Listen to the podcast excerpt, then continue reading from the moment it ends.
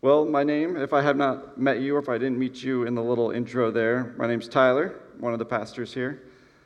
Um, and I am so excited to preach this morning, starting our Advent series. I hope you guys all had a great Thanksgiving. Yes? Good. Um, I was thinking, even I was going to be here the week after Thanksgiving. I did this last year. I made some joke about tryptophan. But um, we get to come every Sunday and have a Thanksgiving right? We gather together in community, reflect on God's goodness, and give thanks to what He's done. And I pray and hope that's not just Sundays, right? I pray and hope that this is every day of our lives. We get many Thanksgivings. We praise God for what He gives us daily. Because what He has given us, His gift, is not only awesome today, but it'll be awesome forevermore. He gives us every day, and every day He will continue to give what He's given. And speaking of gifts, we get to start the celebration of Advent. That's exciting. Um, the arrival of our Savior each Christmas. Advent means arrival, and so we get to remember the gift of the Father Son. God becoming flesh. The Word of God submitting Himself to human form the Creator putting on creation.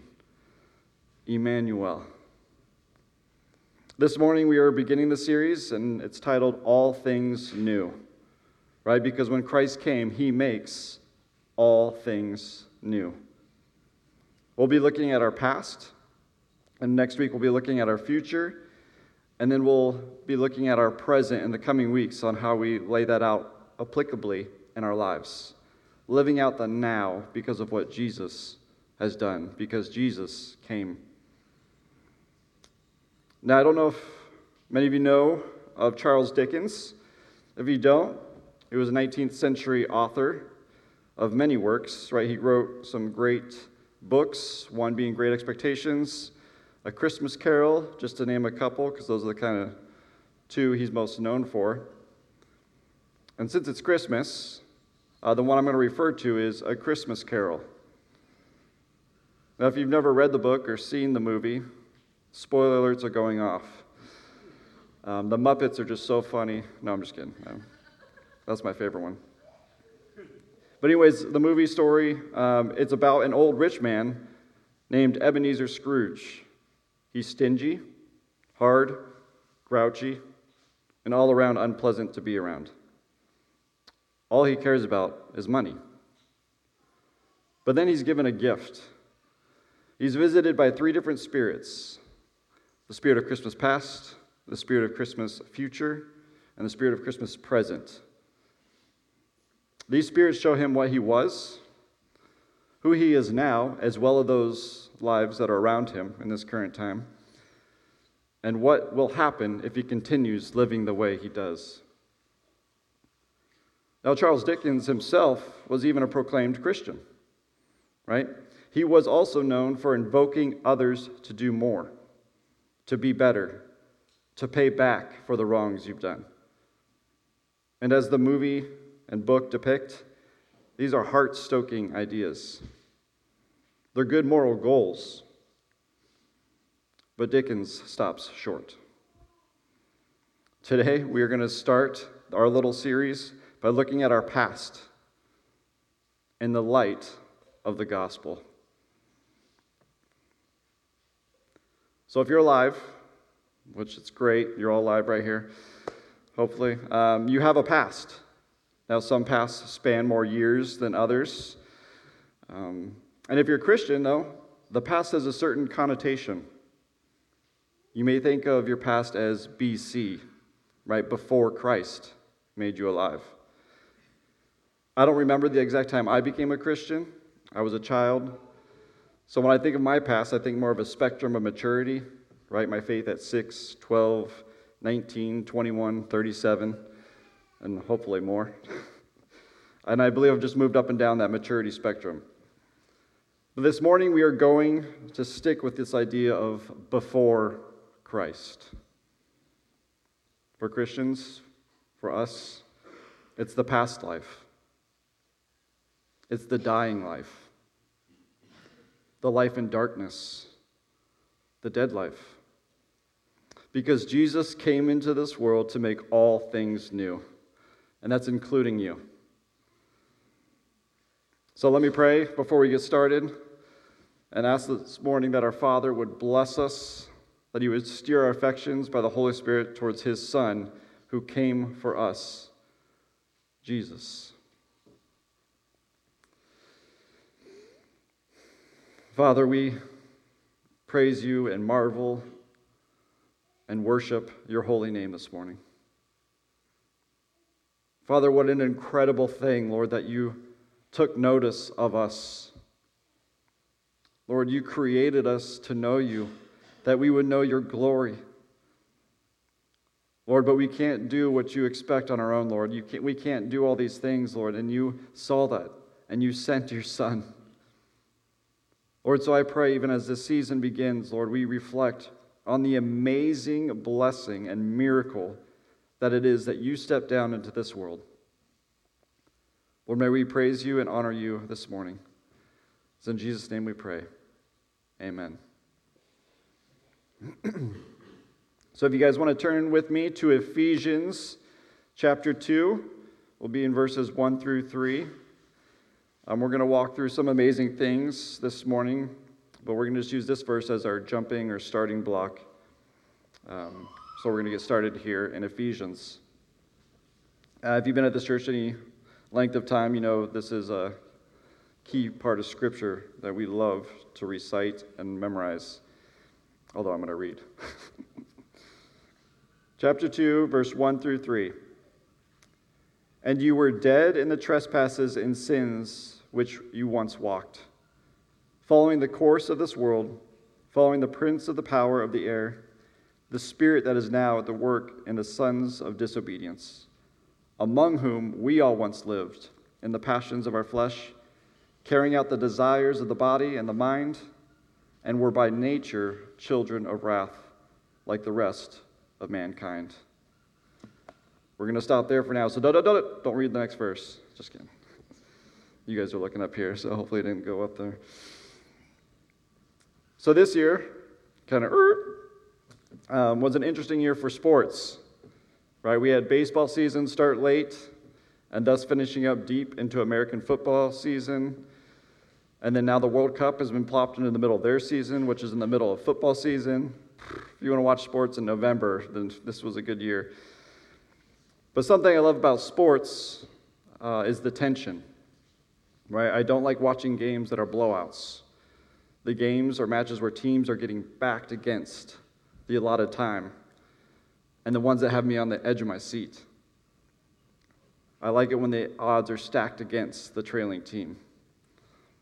In baseball, it looks like the bottom of the ninth inning. The home team is down three runs, bases are loaded, but there are two outs, and the batter is down in the count 0 and 2. The leading team has just brought in their ace pitcher who is outstanding in these situations.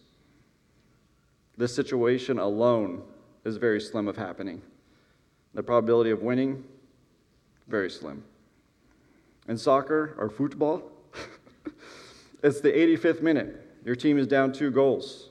Trailing team has had two of their starting players carted off the field from injury, and they cannot seem to keep the ball for any length of time.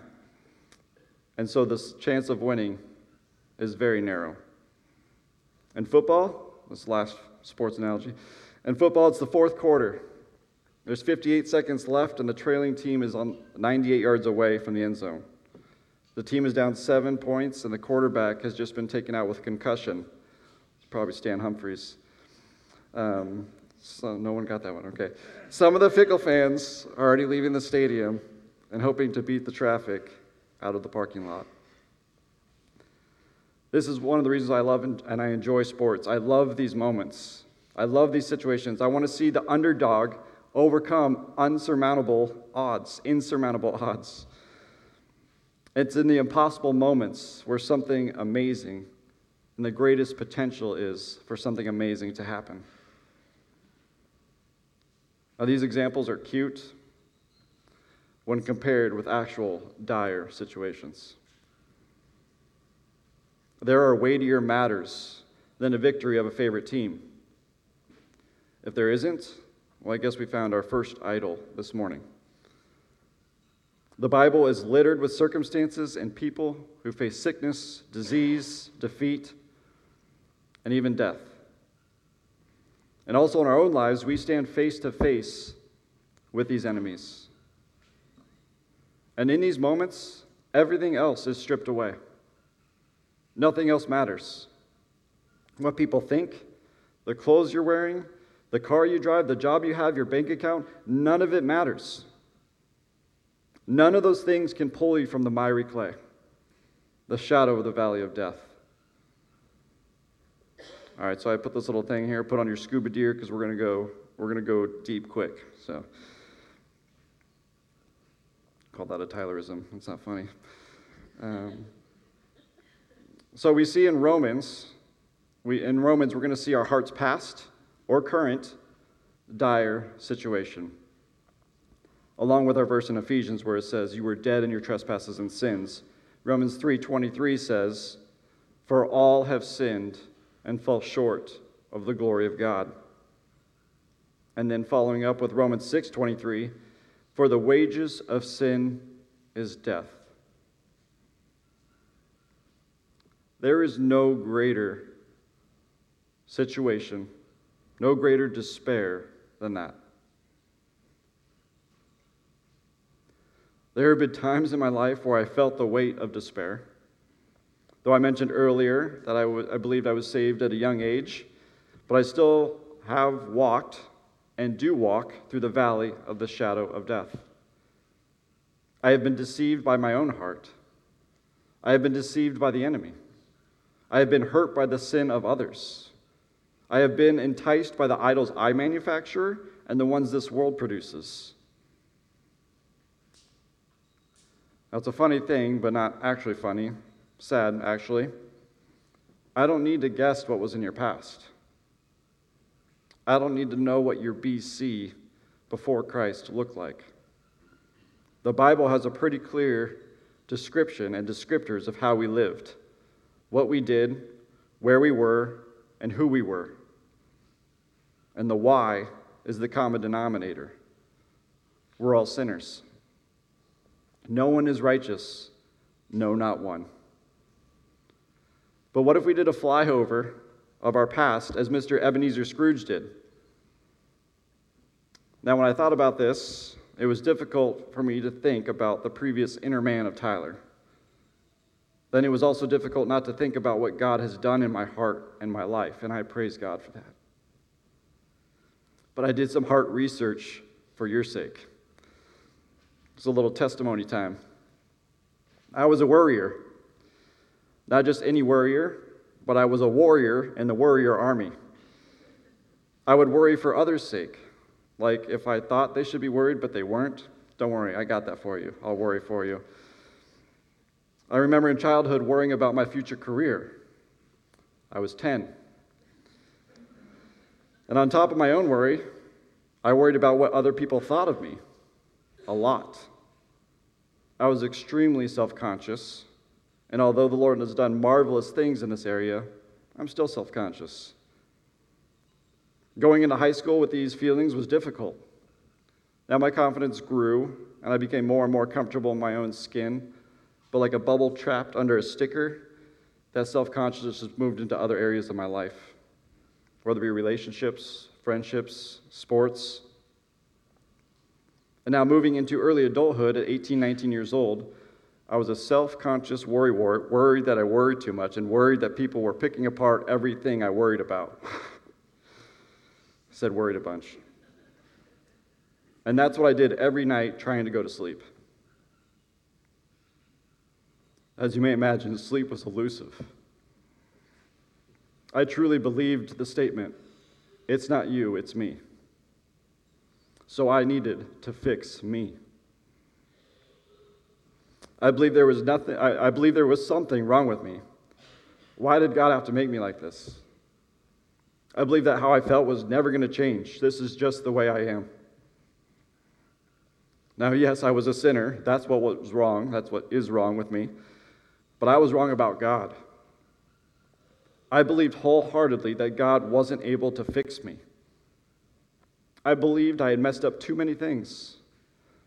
I wasn't as important as those people that seemed to have it all together. And it was on me to fix me. And that left me hopeless. Time was running out, and I had handcuffed God with my mistakes. And yet I thought I was so mature at 20 years old.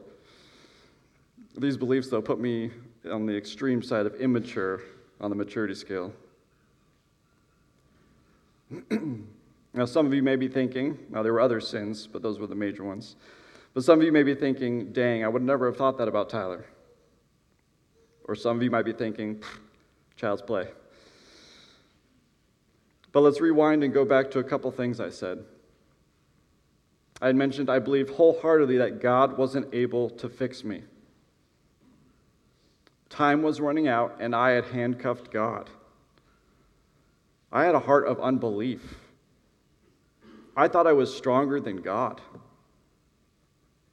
Now, those play out differently in everyone's life, but unbelief leads to all sorts of chaos. For me, it led to absolute foolish idolatry. I tricked God. He can't figure out how to help me. Me, me, me, me. Pure idolatry.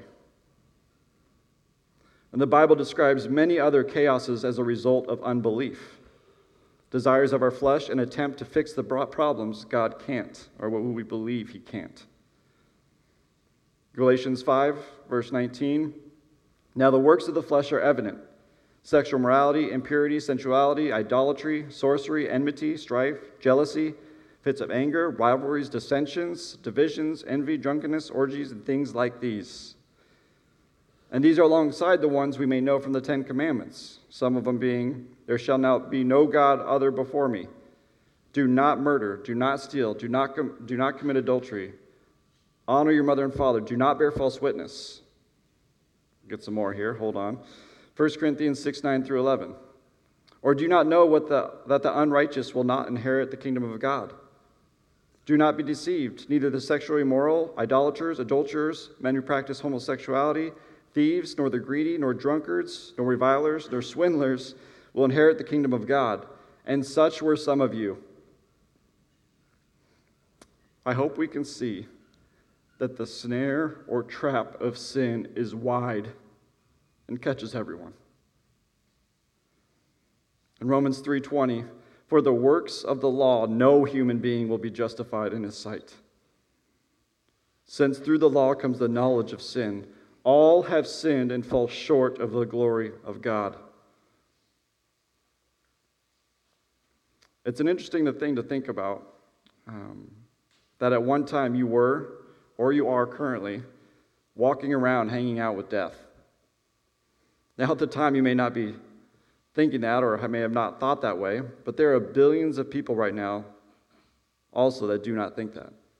How can I be dead when I'm alive? But even Je- Jesus said to the Pharisees in Matthew 23 27, Woe to you, scribes and Pharisees, hypocrites, for you are like whitewashed tomb, tombs, which outwardly appear beautiful, but within are full of dead people's bones and all uncleanness. Jesus also, Jesus also said that if we want to obtain the kingdom of heaven, we must be more righteous than that of a Pharisee. But if Pharisees are just dead man's bones, what hope is there for those who are littered with unrighteousness? So, based on Ephesians 2, Romans 3, Romans 6, Matthew 23, Corinthians, 1 Corinthians 6, and many others, the odds of us escaping death are pretty slim. Actually, there are no odds. God the Father is a perfect judge, so lawbreakers will receive their due reward 100% of the time. So we're not underdogs, we're dead dogs. There is no escape apart from Him. Apart from His mercy and His grace. With man, saving righteousness, perfect righteousness, is impossible. But with God, all things are possible. God is not backed into a corner. He's never worried. He never fears of losing control. He is never anxious of the outcome. And it's in our weakness and in our inability to save ourselves, in which the salvation of God becomes truly amazing grace. I thought of an analogy, kind of of my own personal walk when it comes to despair, danger, death. Now, I haven't been to the Grand Canyon myself, but it's been in conversation lately since Brian hiked from one side to the other. And so I just imagine myself being there. I imagine standing on the edge, beholding its immensity, its real ability to swallow my life with one wrong step. But then I got pushed. Pushed so hard that I'm falling. But soon after going over the edge, I feel this light pressure against me. It's slowing me down. I'm still going into the depths of the canyon, but it has turned into a controlled descent. And I realize it's a net, almost invisible, but stronger than I would have ever imagined. And as I get to the bottom of the canyon, I've decelerated and now been propped up onto a rock below, standing on firm ground. I look up and the net is unseen. It was real, it surrounded me, but looking up to the sky, I am unable to see the comforting force that surrounded me. I've been spared. But how? I had no ability in of myself to stop me from sure death. In Psalm 118, it says, I was pushed so hard that I was falling, but the Lord helped me. The Lord is my strength and my song. He has become my salvation. Glad songs of salvation are in the tents of the righteous. The right hand of the Lord does valiantly. The right hand of the Lord exalts. The right hand of the Lord does valiantly. I shall not die, but I shall live and recount the deeds of the Lord. The Lord has disciplined me severely, but he has not given me over to death. Our life circumstances do not ever catch God off guard. He's not too worried about getting us getting in too much of a pickle or too much deep into despair that he cannot reach. And as the Psalm 118 mentioned, he's the one that takes us deeper. He brings the storm. And that sounds scary, but remember, our God is in complete control. All of creation submits to his word and, and works all things for the good of those who loved him, who love him, just as we were saying this morning. Time is not running out for God. He created time. Time accomplishes the will of God. That's amazing. Your past has accomplished the will of God. And the will of God has made your past accomplished. I mentioned earlier about how it's kind of difficult to think about the old Tyler, and again, that's, I praise God for that. But for some of you, it may not be that hard to remember your old self. But, church, if you were a Christian, the cross of Christ stands in the foreground of your past. Jesus, the Word made flesh, has made all things new. Now I want to return to Ephesians and read the rest of that section we began with, as well as some other verses. Ephesians 2, and we're going to go 1 through 7 this time, because there's that good news.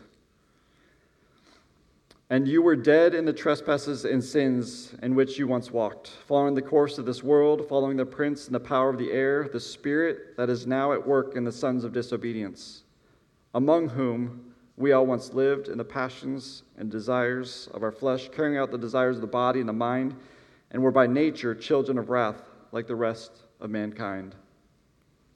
But God, being rich in mercy because of his great love which he loved us, even when we were dead in our trespasses, made us alive together with him, with Christ, and it's by grace you have been saved.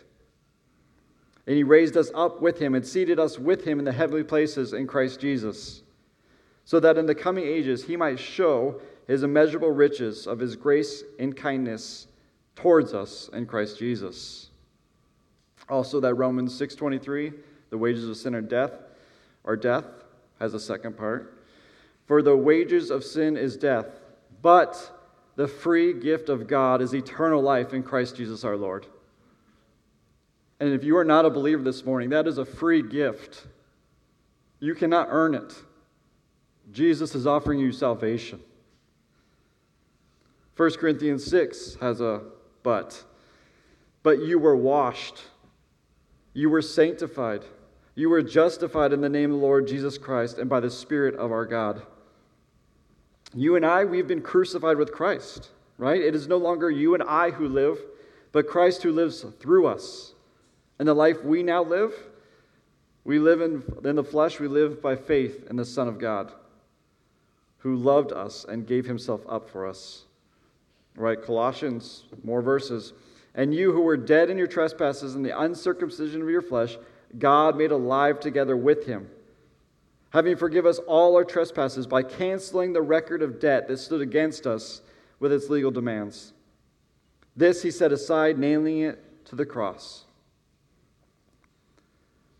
There are no works you can accomplish to cancel your own debt. You can't pay back. You can't just do more. Jesus settles the accounts. Jesus fulfilled all that you couldn't. Amen. Now, in Genesis, the flood, everyone, God flooded the earth in Genesis, just in case you didn't know. In Genesis, the flood was God's judgment on the world towards all of its ungodliness and idolatry. And the ocean and sea continue to represent the judgment of God throughout the Old Testament. So when the Israelites passed through the Red Sea, right, they were spared God's judgment while at the same time he was executing judgment on Egypt. And when Joshua led the people through the Jordan, crossed the Jordan River on dry ground, once that ark of the covenant touched the waters, they were held back. Judgment withheld, mercy shown. And though our sins stand as walls of water around us, Jesus, his blood, the new covenant, have held back God's judgment forever. Your past is dead because it was death in and of itself. You've been made alive, born again by the grace and power of our Lord. And this is the beauty of baptism, right? We go into the water, putting our past life to death. And because we've been made alive by Jesus, we come out of the water, out of death, as new creations. It's a physical, outward representation of what God has done inside in our hearts. 2 Corinthians 4 6. For God, who said, Let light shine out of darkness, has shone in our hearts to give the light of the knowledge of the glory of God in the face of Jesus Christ. A couple weeks ago, we saw that the light from heaven had shone all around Saul. And Joby provided this context. It was, this light was just like a blinding light, like lightning. It turned everything white. It's not just like a flashlight or just a spotlight that sees but a little, it's an all consuming light. And what this light touches, it cannot remain how it began. Colossians 1:13 He has delivered us from the domain of darkness and transferred us into the kingdom of his beloved son. Whew, getting a headache. Pretty intense. But as we begin to close out this morning, we're going to take a quick trip back to Ezekiel and recount the words given to him by God. So if you want to turn there with me um, in your Bibles, we'll be reading about 10 verses Ezekiel 37, 1 through 10. Give you a moment.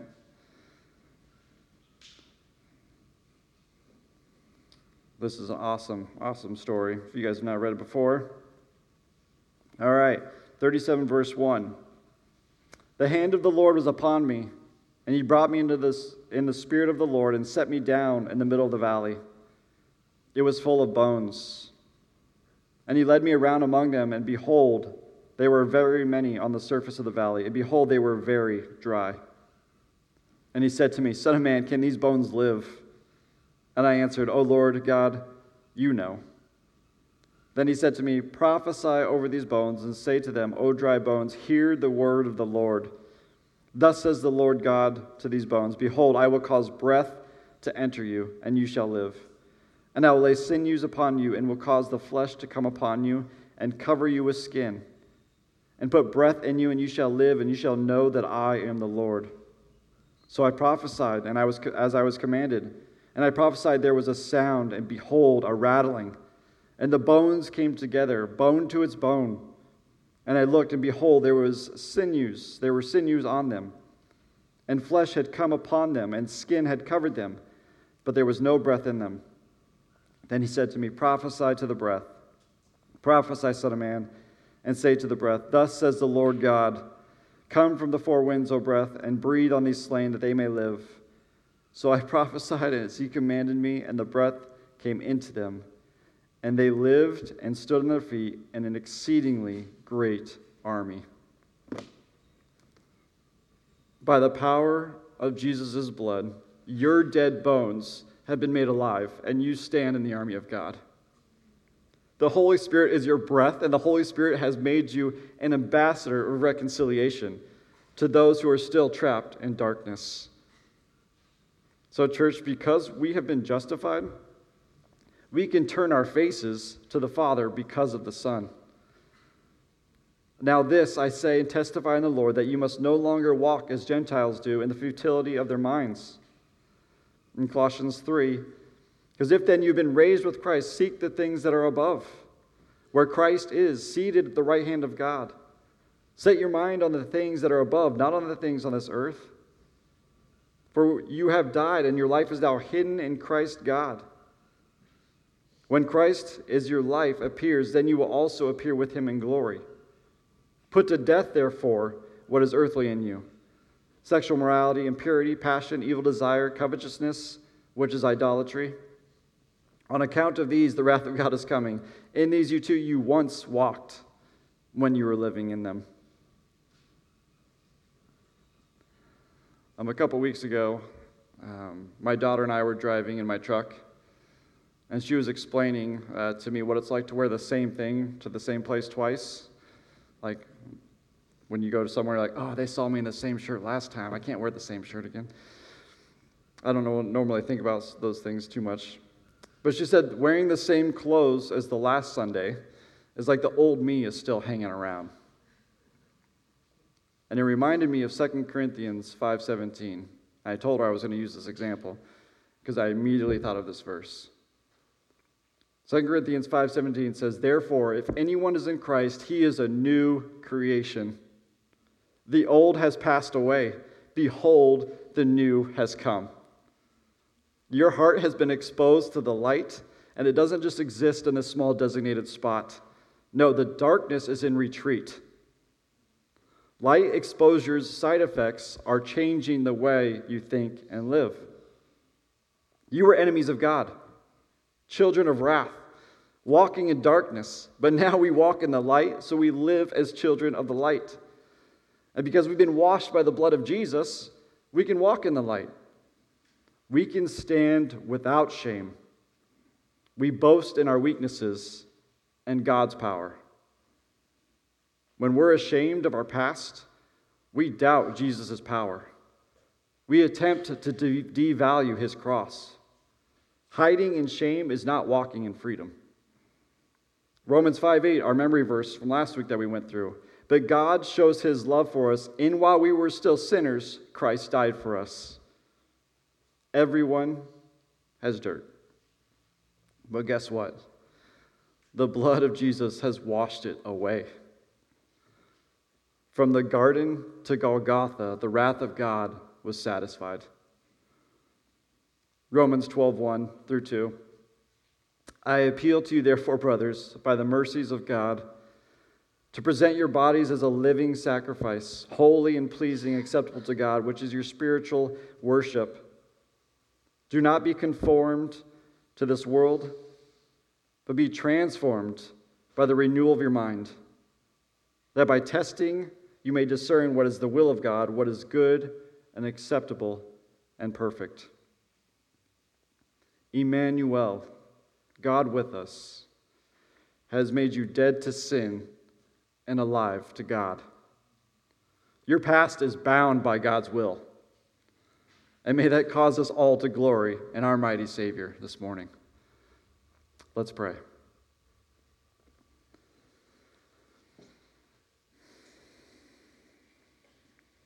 Father, you are an amazing God.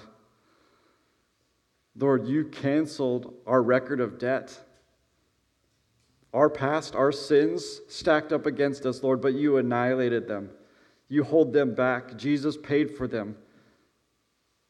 Lord, we stand in freedom. We get to walk now as free. Lord, you have given us such a gift. Salvation is such a blessing. Salvation is nothing we could have earned, Father. You gave it. Lord, we praise you and thank you for what you've done in our hearts throughout our lives. And Lord, whether we're still walking in some of those things, Lord, you are sanctifying us and changing us. Lord, you have forever changed our eternity. Lord, I just praise you and thank you for your goodness. Lord, I pray that these scriptures remind us as we go through the week, as whether we have self condemning thoughts or judgment even towards our own hearts, Lord, that we would preach these truths to our hearts. Father, would you remind us of who we are in you? And it's in Jesus' mighty name we pray. Amen.